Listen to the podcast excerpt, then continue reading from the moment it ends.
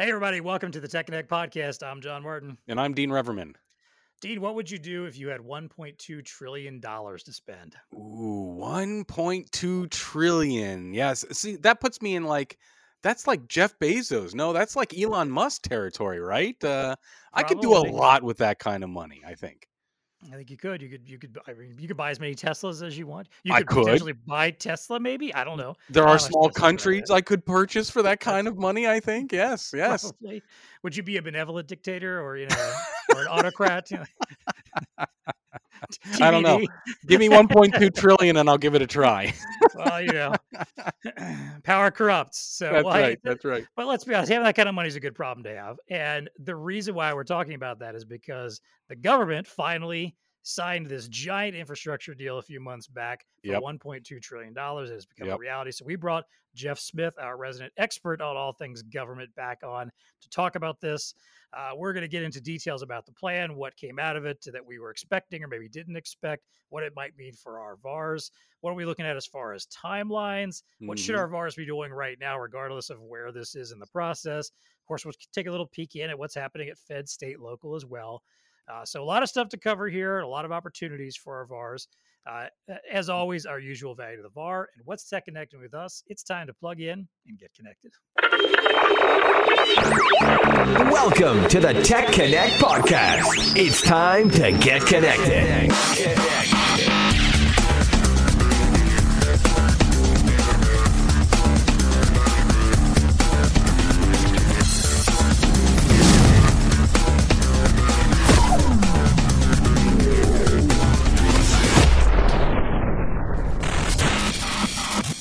so welcome back, Jeff Smith, three or four time guest. We don't remember at this point how many times you've been on. Uh, you are you are clear for the you know the the Tech Connect podcast jacket, which is just a T-shirt at this point. so A very stylish t shirt, though. Come on now. My lucky true, day. yes. Yeah. It- so you can wear that all around, and people will go, "What's the Tech Connect podcast?" And you'll have to explain it to them, and they'll be like, "Okay, that's nice." Uh, so Jeff is the the president of Upside True Upside Consulting.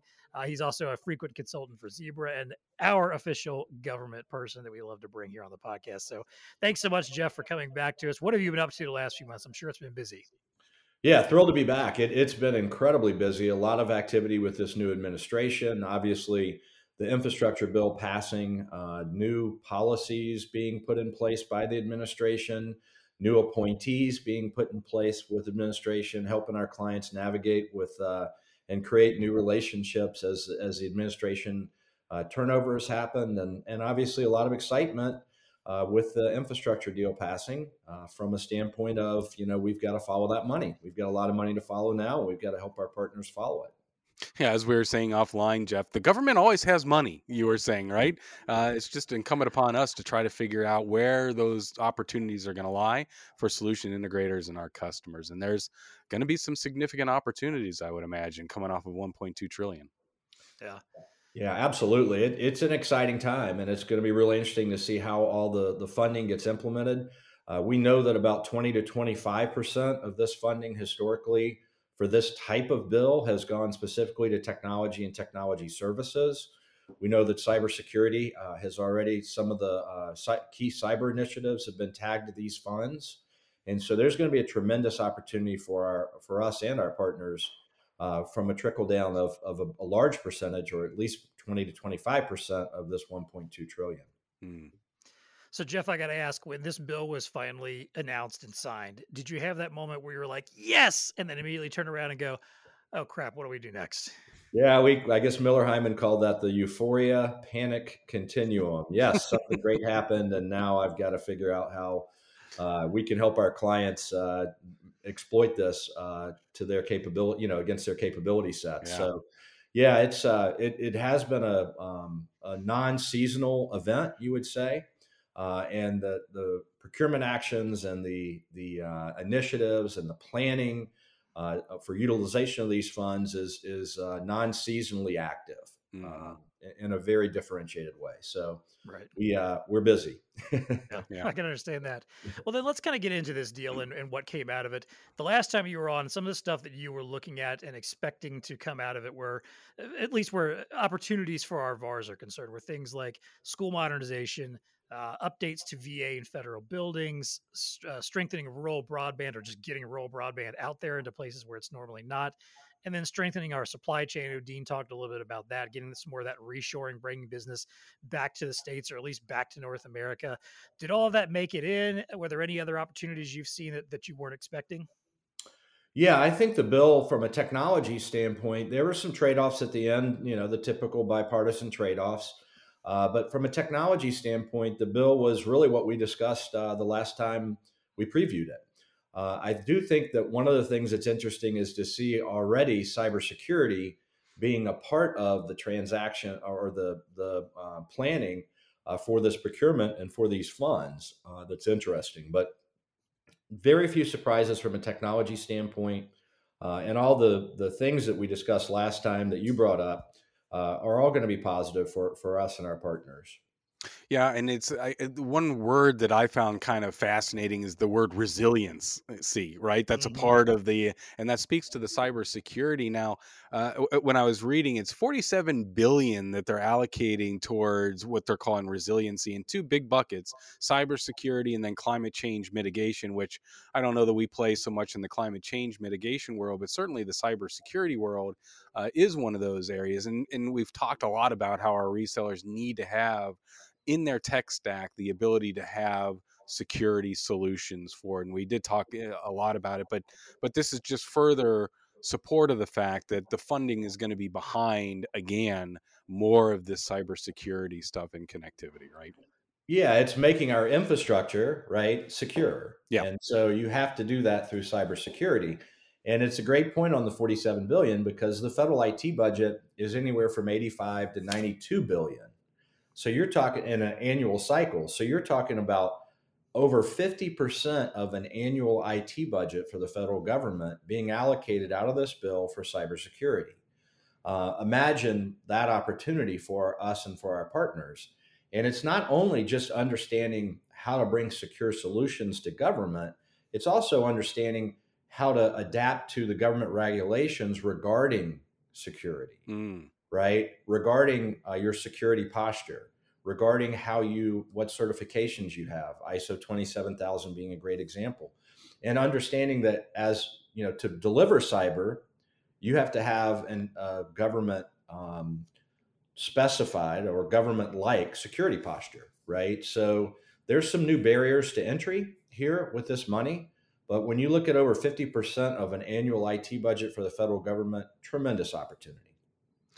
Yeah, and you were talking a little bit about that. what's I'm struggling for the word, but you, but the government is going to be taking a, a, more stringent look at these opportunities, right? Uh, as they come in, there's just going to be more scrutiny behind the solutions, behind who gets the spend, those types of things. Is that correct? And and and to your point, eh, obviously on the cybersecurity side, you have to have a, a solution that is valid within their ecosystem. But but beyond that, it, it sounds like there's going to be some scrutiny as well. Yeah, we're seeing some of the typical tactical uh, administration changes that happen when you mm. move, when you change parties uh, in government. And uh, we were on with a, a, program manager at DoD today that we, we do a lot of work with with one of our clients, and she made the point that yeah, we think we're not worried about getting the funding, but we think there's going to be more oversight, and we think there's going to be more uh, justification for us to get the dollars based on the administration change. Again, what what whatever partisan. This is not a partisan uh, observation. It's it's just what happens when you change uh, parties and administration. So. Um, you know, from the government side, what we're hearing from the government end user side is, you know, we need more communication, we need more integrated planning, and we we're going to need more help from industry to justify things that may have just gone through as a set aside or an other transaction authority type of procurement with very limited oversight and and no competition right mm-hmm. so we've got to keep our eyes on that and you know we've got to over communicate um, if we want to go get these dollars associated with with uh, the infrastructure plan And you know, when I think about it, infrastructure, you know, when I first heard that, I guess whenever this started to be talked about, you know, you think about some of the traditional stuff, of course, railroads, roads, bridges, and even there, there's opportunity for our resellers and the ones that Blue Star sells to. We do have a, a significant portion of people that sell into, for example, utilities. Mhm. Uh, and I know that the power grid uh, is going to see a significant amount. I think it's 65 billion is being put towards the power grid,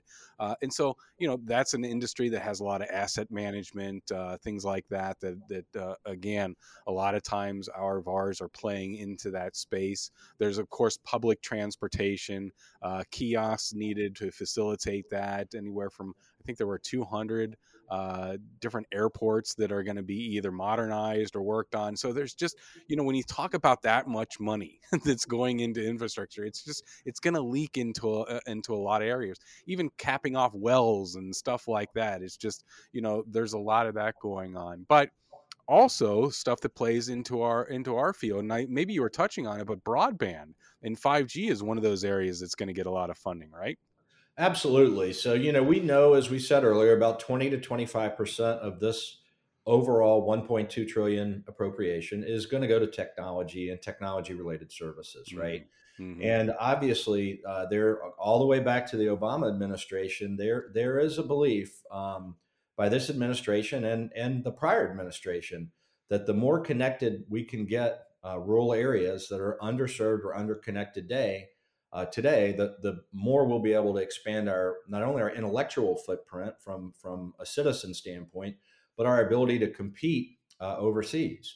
And so it's going to be a combination of enabling technology in rural service areas that have traditionally been underserved with um, things like broadband and or 5G.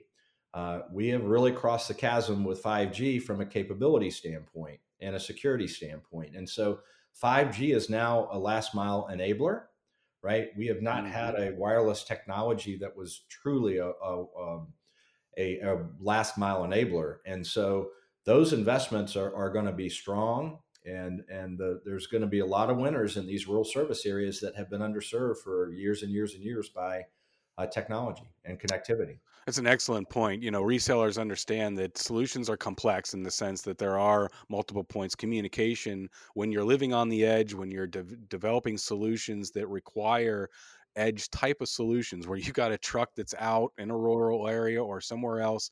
Uh, it depends on other technologies in order to facilitate it. 5G is going to be one of those technologies that will enable a lot of this IoT that uh, has been talked about. And, and you're seeing it obviously in industry and in other areas, but now that it's starting to get out into the e-commerce world, the last mile delivery world, and stuff like that, it's it's contingent on upon some of those things. So the fact that the investment's going to be heavy in that area is just more confirmation that hey, you need to understand it, need to learn it, and then yes, you can integrate it into your solution along the way as well. Absolutely. Understanding that, that uh, in traditional environments where connectivity was a challenge, right, Mhm. for the solution to be implemented, uh, there's going to be more pervasive connectivity over the next years, uh, over the next couple of years, and also more investment based on what we see as a part of this infrastructure bill. Uh, so it's it's an exciting time for our partners because we now can enable solutions in areas and across technologies that require bandwidth or strong application security uh, in more pervasive ways across 5G networks. And so, one of the things that we talked about with one of the wireless carriers recently is the whole concept of Moore's Law that technology improves or doubles in, in a seven year period, right? Well, we're we're right at that seven year period from where 3G was launched, right? Pervasively. Mm. So you Mhm. could almost argue that 5G has the capability to be 6G. So Mm. our hopes are that it will be transformational as an enabler for solutions in areas and with requirements that weren't um, possible before from a technology standpoint. going back to the power grid real quick um, you know ev charging stations one of the, one of the areas that's going to get a, a significant amount of funding here is electric vehicles the infrastructure around that you know, as a company, Blue Star, we are definitely get interested in it, and we're very and we're getting a, a developing a play in there for our resellers so that they can now offer. When you look at, and I won't get into the statistics here, but when you look at the opportunities that are coming down the line uh, of the infrastructure needed to be built out in order to support this uh, electric vehicle tsunami that is, has been described. I mean, all the major manufacturers have said, in essence, by 2030, a significant portion, if not all their cars, are going to be electric or hybrid of some sort. So you, you just have this need on that side uh, to do that. And and the reason why Blue Star is interested in is we see that as a connection to a lot of our resellers. For example, if you're a reseller that's working in the QSR world or retail or hospitality, well, a lot of these charging stations, whether it's a pole or whether it's a, a, little bit more glamorous with a large screen display doing passive digital signage and a charging station, that's going to be put into place you know outside of restaurants outside of movie theaters outside of retail establishments uh, there's it's going to be in rest areas going down the highway uh, type of a mm-hmm. thing so that's one of those areas right uh, where you know you, you when you think about it if you're a technology integrator these are just one of those opportunities that's going to be coming to the forefront and maybe you should consider having a play in there yeah, it's a great point, and you know we had some discussions, uh, some strategy discussions internally at Blue Star about this exact opportunity, uh, because the way that I look at this opportunity is the shift is going to happen, and it's it's going to be mandated to happen. Now, I'm sure the manufacturers will get uh, the automobile manufacturers may get a little bit more time, but um, the shift is occurring, right? And so now what you have for our partners is we have the capability to provide services, right? We may have installed point of sale in a location. We may have installed wireless security or a wireless mesh network in a place. What we may be doing in the next three to five years is installing electric kiosks. And so we have to take the capabilities we have and merge them with the solutions of the future. And the solutions of the future are definitely one of the biggest verticals, in my opinion, is obviously the electric vehicle. Now, the other cool thing about these solutions is think about all the wrap digital signage, yep. right? Yeah. At our closest grocery store, the kiosk, like whether you have an electric car or not, you're interested in it. I walked up to it, I looked at it, and I'm right. curious, like, what's going on here? And the signage is so much more sophisticated than what you see at a gas pump. Yeah. And so we have recurring revenue, we have maintenance, we have installation, and then we have wrap solutions that all are a part of, of this opportunity in this vertical. And what we have to do is take the capabilities that we've had to do different things to enable these technologies for our partners. So it's a it's a great point, and I, yeah. it, it is going to be a huge opportunity in the years ahead. Yeah, yeah. I think something that's going to be super important for our VARs too is if you have customers that are saying like, well, I'll wait and look into this EV thing until it's a bigger deal, you know, when when these mandates are in place. this is one of those things you don't want to be the last one in because mm-hmm. the the like the the restaurant brands or the retailers the rest areas whatever the spaces are that are doing this sooner than later are the ones that are going to create that memorable impression to consumers that think hey these folks were concerned about me and my electric vehicle and my needs long before the other brands were and that that sticks with people people you know if you, if that was your first experience like hey I used to go to this grocery store but this grocery store has EV charging stations that I can charge up while I'm inside shopping you may just decide that's your new grocery store mm-hmm. at that mm-hmm. point and not go back even when the others get around to doing it because they were too late and they didn't meet your need when you needed it. So again it's that this is that time to get in on it rather than than when it's too late when everybody's doing it. You want to be the you want to be early and you want to be at the the beginning of the adoption curve. It's a great point.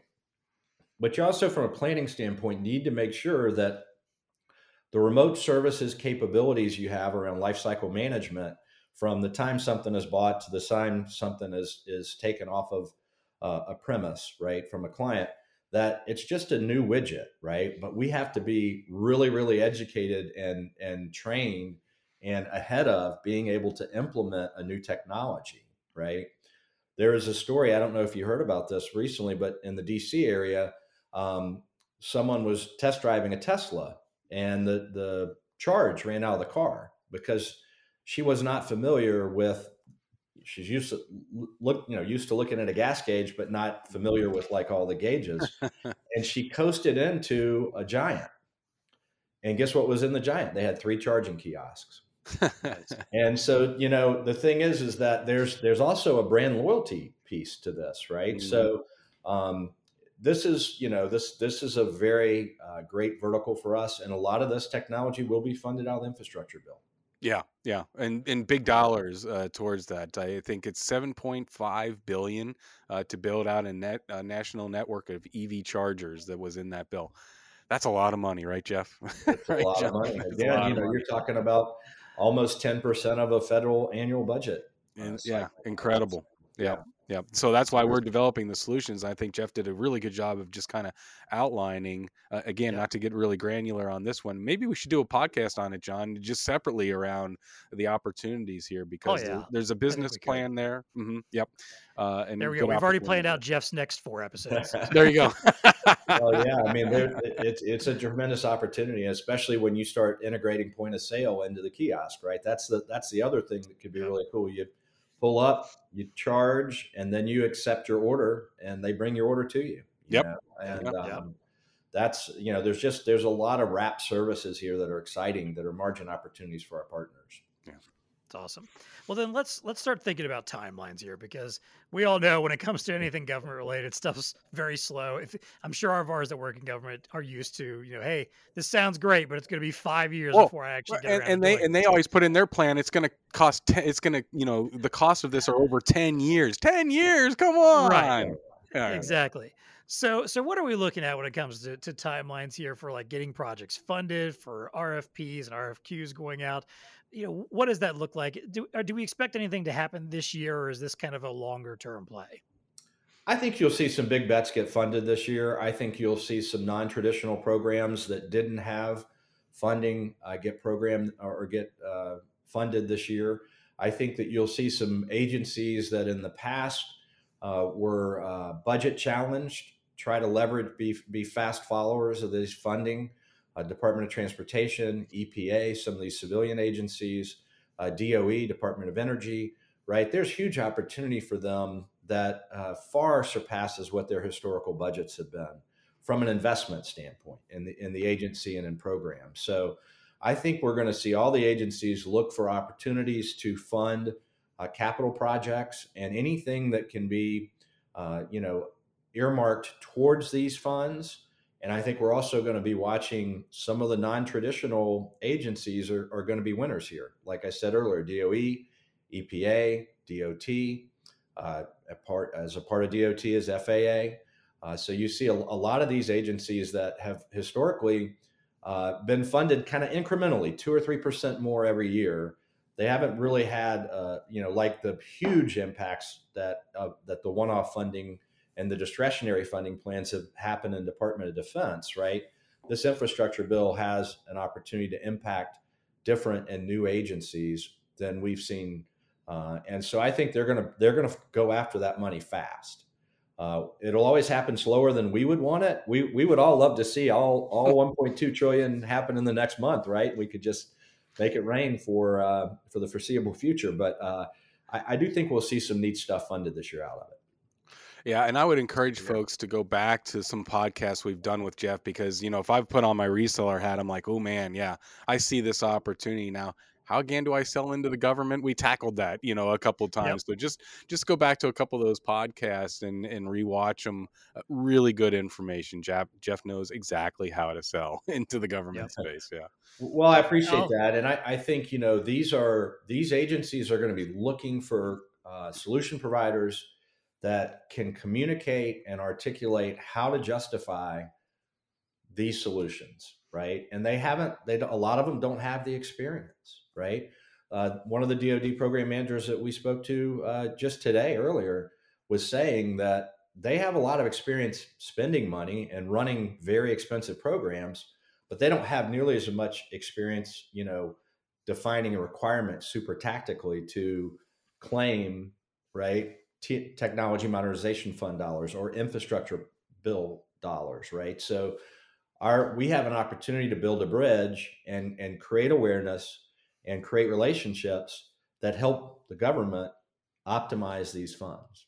That's a really good point. And as new new solutions need to come to the forefront for some of these activities in order for them to occur, so there's the opportunity, right? You don't worry about maybe some legacy folks that have been doing business with the government forever, like a Northrop Grumman or something like that. You know, you feel like you're going up against this behemoth. No, in order to do this EV charging station, for example, grid that needs to go throughout the U.S., these are new players. This is new solutions that need to come to the yeah. forefront. And to your point, Jeff, the government's going to rely on new technology integrators in order to facilitate that. You can have all the money in the world, but if there's nobody there to do it or no solution to solve it, you got an issue, right? Uh, so that's where some of these opportunities I think are going to lie. Would you agree?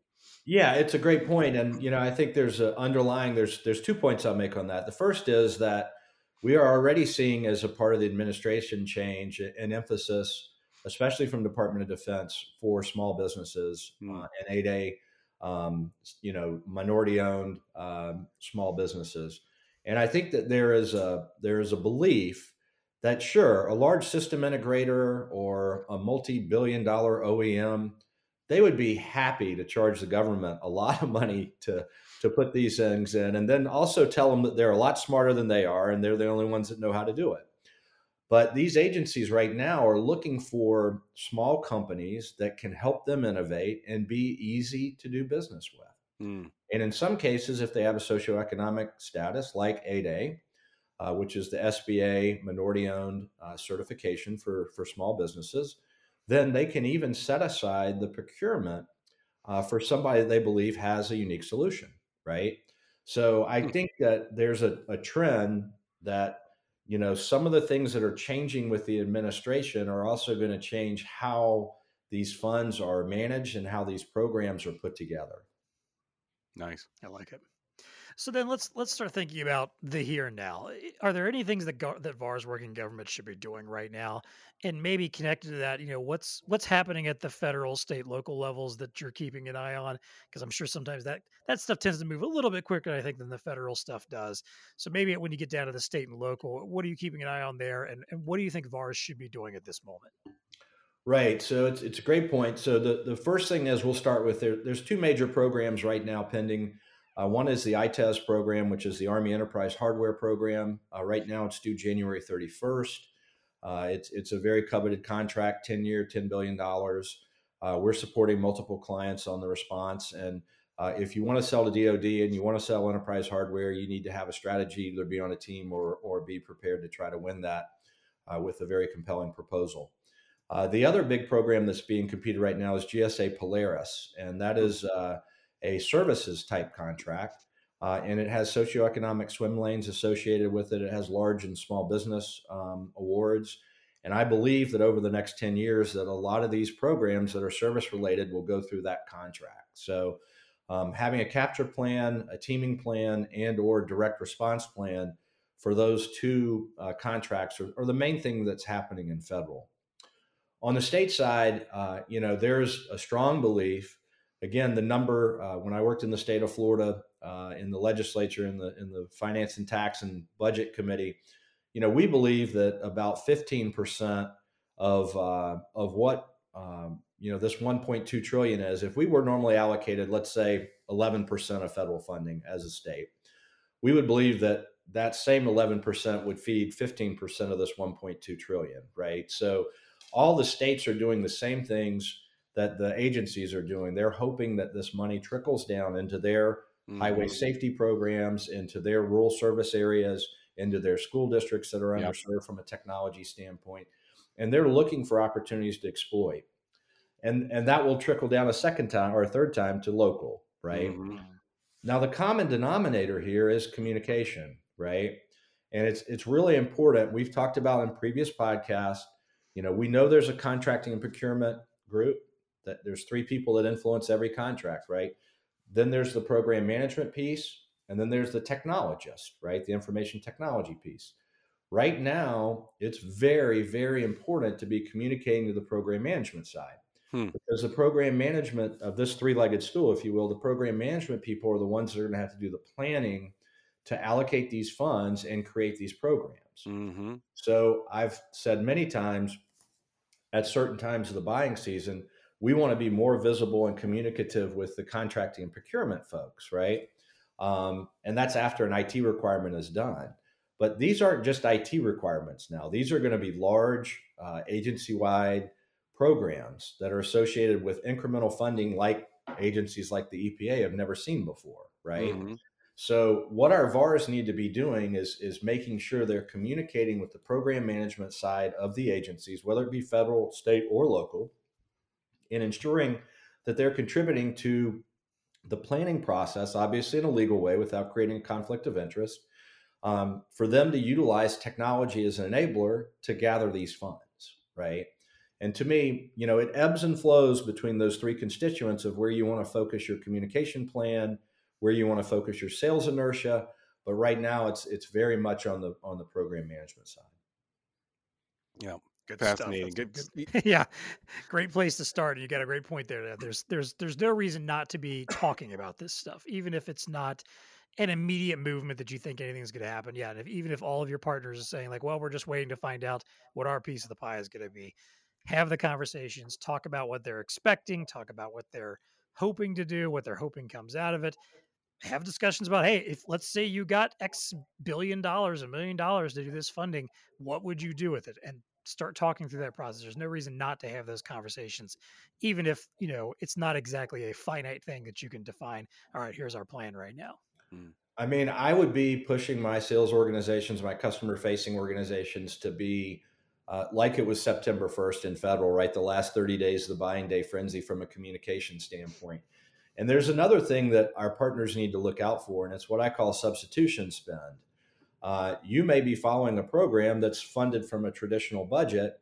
And if you're not communicating to that person regarding what they're thinking about doing with technology modernization fund or infrastructure or incremental spending or funds that they believe is available to the the uh, to the agency, then that program that was previous funded, they may pull it out and try to substitute spend for the incremental dollars.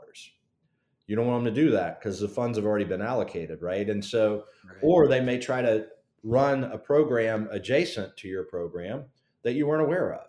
Hmm. And so, if you're not communicating constantly about um, what the planning cycles are for the budget and the new funds, what the expectations are, what are the programs that the agencies are most specific that they want to accomplish from a priority standpoint, you're going to get outflanked by your competition, right? Or the government's going to make up the their mind on their own and mm. probably compete something that's uneducated, um, not because they're not smart people, but because they didn't get the right feedback from industry, right? Or you weren't involved in that part of the com- communication, or the, right, or the process, so they don't even know about you and what your solution might have been. Yeah, yeah. Right. You're just turning in a proposal. You're turning in somebody else's proposal at that point. You're you're, you're one of another. Yeah. Mm-hmm. Yes.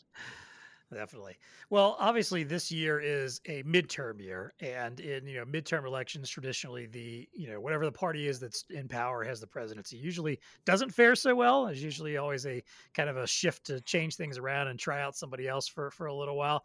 So, given that maybe one or even both chambers of Congress might flip by the end of this year and heading into 23, does that put any kind of pressure on deals to close right now or projects to get underway? Does that even matter? Like, is there is there a chance that somebody might have a project in the works and then get funding pulled out from under them by a new, you know, or at least a you know a, a, a change in government that won't allow the strings to be pulled anymore on this on a particular project?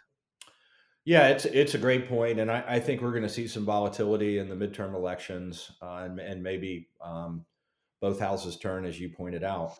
Uh, the biggest thing at this point, because every major president, if you look at Obama with Obamacare, if you look at the National Recovery Act, if you look at uh, some of the things that President Trump did in his first year in office, you look at the infrastructure bill, the technology modernization fund, these these new administrations know they have to kind of make their signature splash bill in the first clock, year yeah. or so because it could be volatile. Now, what I watch for in, in, in midterms in the following two years is what how does that impact the budget, right? Are the budgets um, going to be uh, go up? Are they going to be flat? Are they going to be more investment in the IT space? What will bipartisan uh, changes in control and or new people if it's even if the votes get really really close right how does that impact the budget so i don't think you're going to see any other major plans or bills go through that is kind of a huge splash that would would leave a legacy for that president because they passed it but what i do wonder is how functional the budget discussions are going to be versus political and and that's the big thing we've got to watch uh, in the last two years of this administration. Mm-hmm. mm-hmm. Right sense. now, we're under continuing resolution, which means we can basically spend. So there is a budget in place, but it's basically last year's budget, and in most cases, discretionary spend is pretty hard to justify.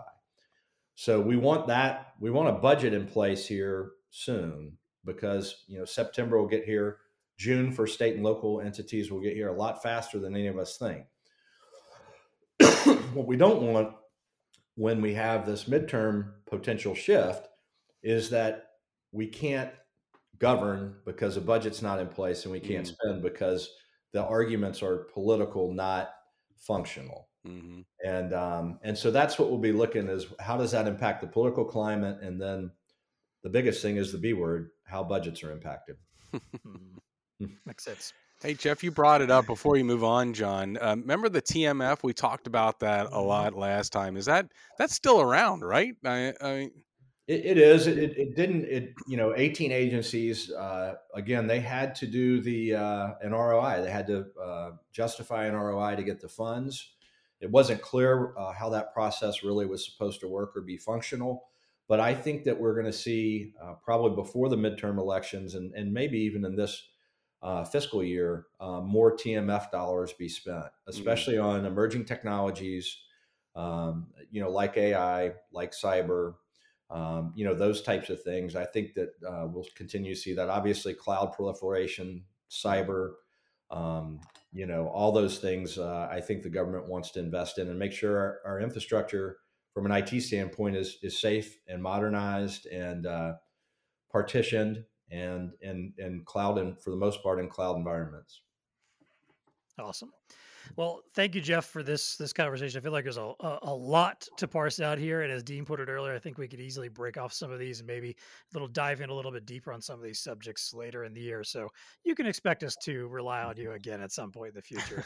well, uh, it's always one of my favorite things to participate in, so I look forward to that. Good. Well, hey, before we get over to our recurring segments, I want to, as always, thank our Tech Connect sponsors. So we got DataLogic, Elo, Epson, Honeywell, Intel, and Zebra. I think I got them all, Dean. Yeah. We, we, we bumped up our sponsors this year, so I gotta, right. I gotta start remembering the new the new flow now. Thank you so much for your support of the show. We could not do this without you. Uh, as always, if you like the show, if you're watching us on YouTube, hit the like button for this episode. Subscribe to our channel. Um, bookmark uh, the playlist so you can come back to it at any time. If you're an audio listener, especially if you listen on Apple Podcasts or Spotify, leave us a review and rating. Uh, we would appreciate that. If you leave us a review on Apple Podcasts, I'll check those out. And if it's a cool review, I'll may even read it on air sometime. And of course, as always, if you want to reach out to us, whether it's to tell us what you think of the show, ask us a question, give us some feedback, or tell us about topics you're interested in hearing, you can always find us uh, by emailing us techconnect at bluestarinc.com, or you can find us on Twitter at TechConnectPod.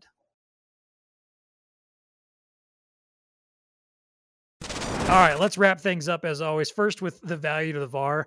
This is a question I think we've kind of tackled in piecemeal throughout this entire conversation. But mm. if even if you're not a government VAR, if government's mm-hmm. not your thing, because I, you know, I know some people might be listening to this and thinking like, that's fine, but I don't play in government.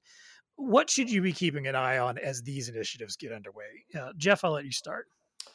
Yeah, I think it, we did touch about it on a little bit longer. It's it's all about these emerging technologies and these vertical technologies like kiosk, like AI, like uh, cyber enablement, like cloud enablement, like applica- app- secure application development and implementation uh, in cloud environments uh, versus tr- traditional client server ERP environments. Um, it's making sure that our the solutions that we offer are keeping pace with what is going to be, in my mind, a very rapid proliferation of emerging technologies. And then when you look at 5G as an enabler to those technologies and also some of the rural broadband spending from a connectivity standpoint, we don't want this opportunity to pass us by because we were focused on just our core business or our core offerings, which could get substituted or replaced by these emerging technologies. So I think focusing on the strategy, focusing on the Blue Star toolkit.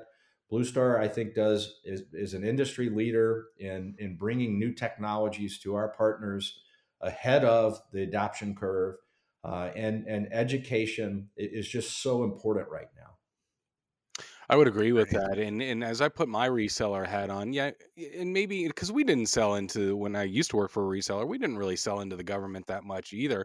But we did service other entities that serviced the, the government. So if you're a solution integrator and you have a sales team, I mean, I'd be knocking on the door of construction companies. I'd be not in our area because you know they maybe they're going to land a deal in a in a year or two that's going to be uh, you know come about of, of of these policies in this program or maybe it's a an oil field services company that's in your area that you know they're to they're to be really busy capping wells and doing all this other stuff and they need to manage their assets and so there's just a lot of fringe stuff that happens off of that so i would just kind of reinvigorate look at your customer list of who maybe does business with the with the and does it apply to some of these areas that we've talked about today and where this infrastructure uh, spend is going to go uh, and reinvigorate your interest in in those uh, customers that you have you, you might find some opportunities there right yeah, I, I, think it's a great point, and we we said it, articulated a different way than we we discussed prior. Is most of our partners are in the service delivery business, mm. right? We we deliver products and services for uh, our customer base, and we we do it very efficiently, right? What we really have to be looking at is the shift in those products and services from some of the traditional technologies and traditional service delivery models that we've been so successful with over the last 15 or 20 years, right? Yeah. And I think the technology, even in government, is going to move really fast in the next three years. Yeah, really good point. Awesome. The only thing I think I would add there is there's a reason why I think the administration wanted to refer to this as a jobs plan so much instead of an infrastructure bill. And part of that is because people hear infrastructure and they like snooze roads and bridges, whatever, boring. Right. But we know that like there's a lot more to infrastructure than that. And that's part of the reason they wanted to kind of spice it up with this idea of a jobs plan because it will create jobs. But that also says to me, like, hey, a lot of these new jobs that are potentially getting created are people that are going to need technology to do that job. So, you know, even if it's if it's if you are thinking like, okay, there's a you know there's a uh, a, job coming along or a you know a, a, new project coming along for highway repair or some kind of infrastructure thing going on that has nothing to do with me and my business well every one of those new employees might very well need some piece of technology to get that job done there mm-hmm. could be mobile computers rugged tablets barcode scanners rfid Er, you know there's all uh, a, myriad of different types of technologies that might need to be in play in order to get that job accomplished even if the job itself has nothing to do with technology infrastructure per se. Yeah. So i think it's something always to keep in mind is like you know even if even if you think that the projects that like might be hitting locally near you as dean like you mentioned you know might not be specific to what you think of as an IT project, mm-hmm. there might still be a complete need there just because there might be an onslaught of new people that all need to have technology in their hands to mm-hmm. to communicate or to scan barcodes or whatever it is. So don't be afraid to ask about those opportunities and find you know peel some layers back and find out what those new employees are going to need because there's a good chance they don't have all the technology in hand that they're going to need to do that. Yeah, yeah, excellent point. Yeah, it's a great point, and you know we always say when when we're going after a major program with the government, you know, you differentiate with pe- people, right? Which is your point, processes and tools, right? right? And so as we hire through this infrastructure bill, our partners need to focus on helping our part our, our their end users build processes that enable their success and tools and meaning technology that also enable their success. So Bingo. there's a huge opportunity there it's a great point. As we add jo- as we add jobs, we add opportunities for our partners. Mm-hmm. Yep, bingo. Yep. All right. Well, hey, let's wrap things up as always with our favorite fun segment, What's Tech Connecting with You? Uh, this is where we get to talk about something from the world of science, tech innovation that has caught our attention, could be something that could have a dramatic impact on the future and benefit of humanity or the destruction of us all. Who knows? Jeff, I'll let you smart start. What's Tech Connecting with You right now? Well, I'm just waiting to, to see Dean's one point true to two trillion dollar spaceship. You know that's so that we can do one of these in outer space at some point. in the no doubt, few no years. There's a vanity project for So, you I mean, there. I think that's one of the really interesting thing is we've got you know three of the richest people in the world that are going after space travel. I know, Um, crazy, gonna be- right? It's really crazy, and and they're all spending you know an insane amount of money, and one of them is actually uh, partnered with NASA uh, to to enable space travel.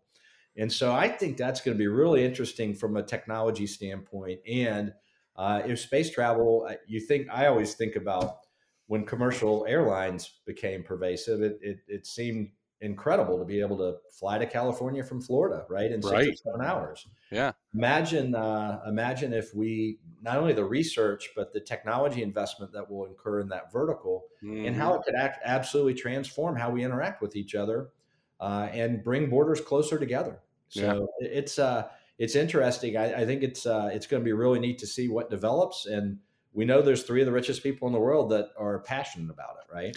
So does it does it answer an age old question? If you had more money than anything, you know, if you had all the money in the world that you could do whatever you want, I guess space travel would be one would be on the list, uh, whether you knew it or not, because that's what the three richest people are doing. Yeah, yeah, Yeah. fascinating Well, stuff. Well, let's be honest. They wouldn't be doing it if they didn't think there was a way for them to get richer by Well, doing yeah, it. All right, good point, good point. but you know, we There's talked about this in our last piece, episode. and then there's also a more money piece. Right, exactly, yeah. And we, Dean, you and I were talking about this on the last episode that, you know, Elon Musk is kind of a goofy character sometimes who has a lot of weird ideas that don't really go anywhere.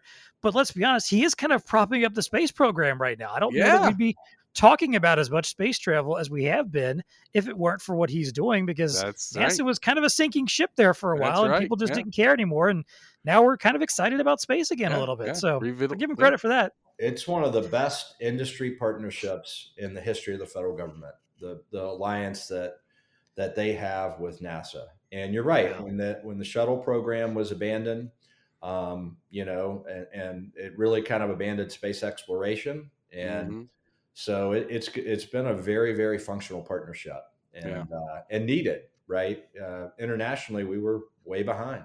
Yeah, no doubt about it. Yeah. Every now and then, those billionaires are useful. all right, Every I got one. Yeah. I All right, got go one for for you. Can can we all agree that rust is bad? Right? Oh, yeah. Like rust on a car, it's unsightly, or when you live in the rust belt like we do, John, you know, you go over a bridge and you you see the rusting of the bridge and it's like uh, well, here's You the wonder if this is of- the day. this is the day that I might end up in the river, uh, literally. Uh, here's here's the headline that I was reading: Self healing steel could kick corrosion to the curb. So this here we go. Here's some science for you. Scientists at Rice University say they might have a solution. According to new research, uh, they have produced a new alloy that has the potential of highly resistant to corrosion. They ran a test, uh, you know, with bacteria and stuff like that, and it was 99.99 uh, percent inhibition efficiency, meaning it inhibited corrosion. Not only that, it gets even better. Uh, the, the the coating not only did it prevent corrosion, but it also has some interesting self healing properties as well. Like if you were perforated this this coating, it kind of healed itself um, along the way. So so maybe rust will be a thing of the past with this new alloy, new steel. Hey, like I said, you know, living in the rust belt, I, I'd be all in favor of something like that. We'll see. Now, Great. do you think the car companies might fight back against this because it kind of eats into their desire to get you into a new vehicle when your old vehicle falls apart beneath you? Yes, that's a really good point. My daughter's car is I'm looking at it out my window now is rusting around the wheel edges. It needs to be replaced. So yeah, uh, you know, Yeah, yeah. Although let's be honest, all this new, especially these new EV vehicles, is probably gonna be more plastics than anything by the Right. time they're yeah. all yeah, said yeah, and yeah, done. So, yeah. all right, it's a good one. So what's All taking right, that so with you? Here's here's one of mine that is one of those could be great for the future of humanity or could destroy humanity things. So here's here's the headline for you: Living robots made in a lab have found a new way to self-replicate. Whoa, whoa, whoa, whoa. Okay. You just did a quantum leap. Self replicate. Explain, please, sir. Sarah Okay, Connor. so Yeah. exactly. exactly. All right. Now, to be fair, robots is a loose term here. These are these are organic robots. They call them xenobots.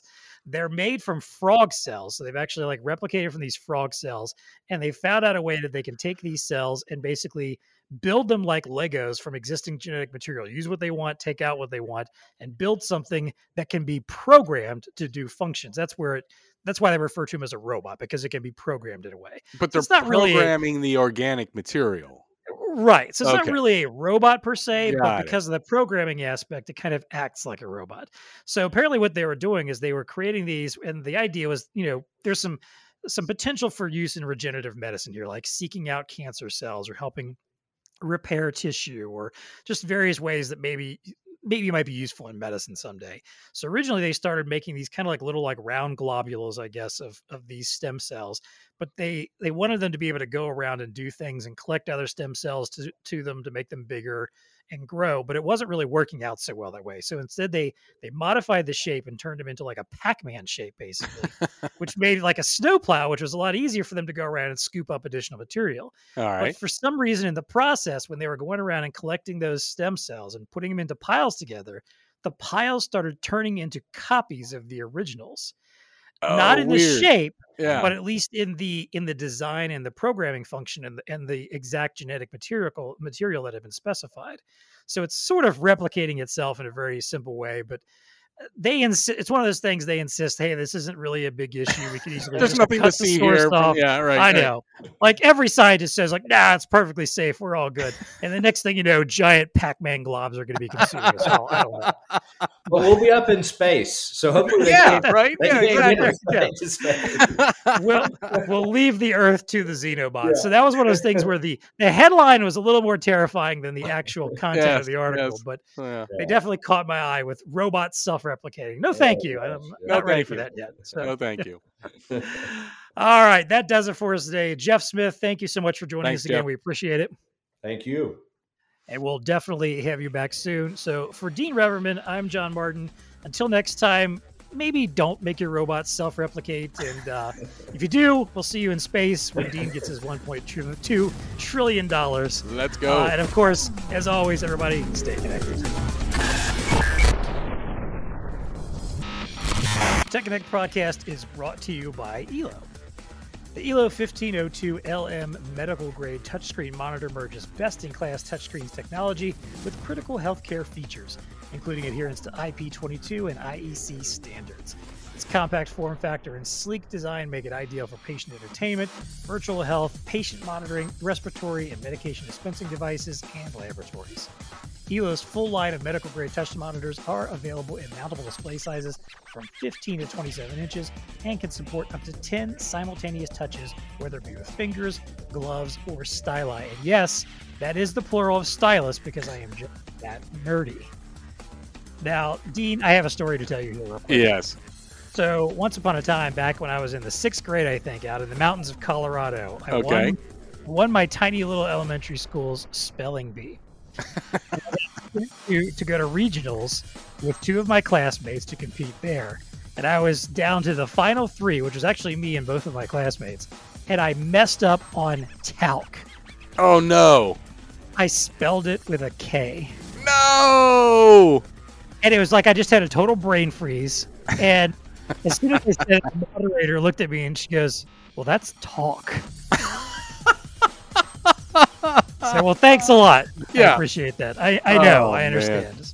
So, unfortunately, I finished in third. But my, my two classmates, the, two girls I came with, they both they both uh, finished first and second. So we got to represent pretty well. But And you weren't It's very- scarred for life, were you? no, no, not entirely. But you know, just I'll never forget how to spell talc. Let's put it that way. A simple four-letter word. Uh, well, anyway, so back to the ELO 1502LM. From patient rooms to laboratories and anywhere healthcare is provided, ELO products are well suited for medical applications where consistent and long lasting quality and touch performance are critical. So, to learn more about the 1502LM, check out the link in the show notes or contact your Blue Star ELO representative. Tech Connect podcast is also brought to you by Zebra. Dean, we just spent a whole episode talking all about government. Yeah. So we know that in the government space, rugged tablets can be very useful for Oh, yeah. work out on the job sites and, and, and you know, the business environment. Well, yeah, I mean, to think about police officers and fire chiefs and stuff like that. They need rugged stuff, you know? You got it. Well, every day we depend on those many workers who protect our community, maintain critical infrastructures, and make the products we rely on. First responders, as you said, utility field service teams, manufacturing production line workers, they are essential to our way of life, but they need a tablet that's tailored for the essential work they perform. And the ZT ET, the Zebra ET80 and ET85 deliver. So these ETs, they meet the demand for two-in-one devices that can transform quickly from tablet to laptop to fixed or mobile workstation, including an optimal an optional integrated barcode scanner. Both options feature advanced CPUs, power precision plus batteries, and support for multiple communication options. The Wi Fi only ET80 is ideal for inside the four walls, while the Wi Fi and cellular ET85 provides one device simplicity for workers on the move in the field. Sounds like some pretty cool stuff if you're on the go and you need a good a good tablet slash workstation. You got that right. Or if you happen to be a soldier out in the field and you need to convert, you need that ruggedized device. I think yeah, a fragile. Cool. No offense to no offense to Apple, but a fragile little iPad is not going to survive the rigors of war. Okay. right. or a police chase, you know, yes, bouncing around yes. a vehicle or something. Get yeah, the right gear, and that sounds like it is the right gear. Very much so. So to learn more about these rugged, lightweight Windows 10 tablets, check out the link in the show notes or contact your Blue Star representative.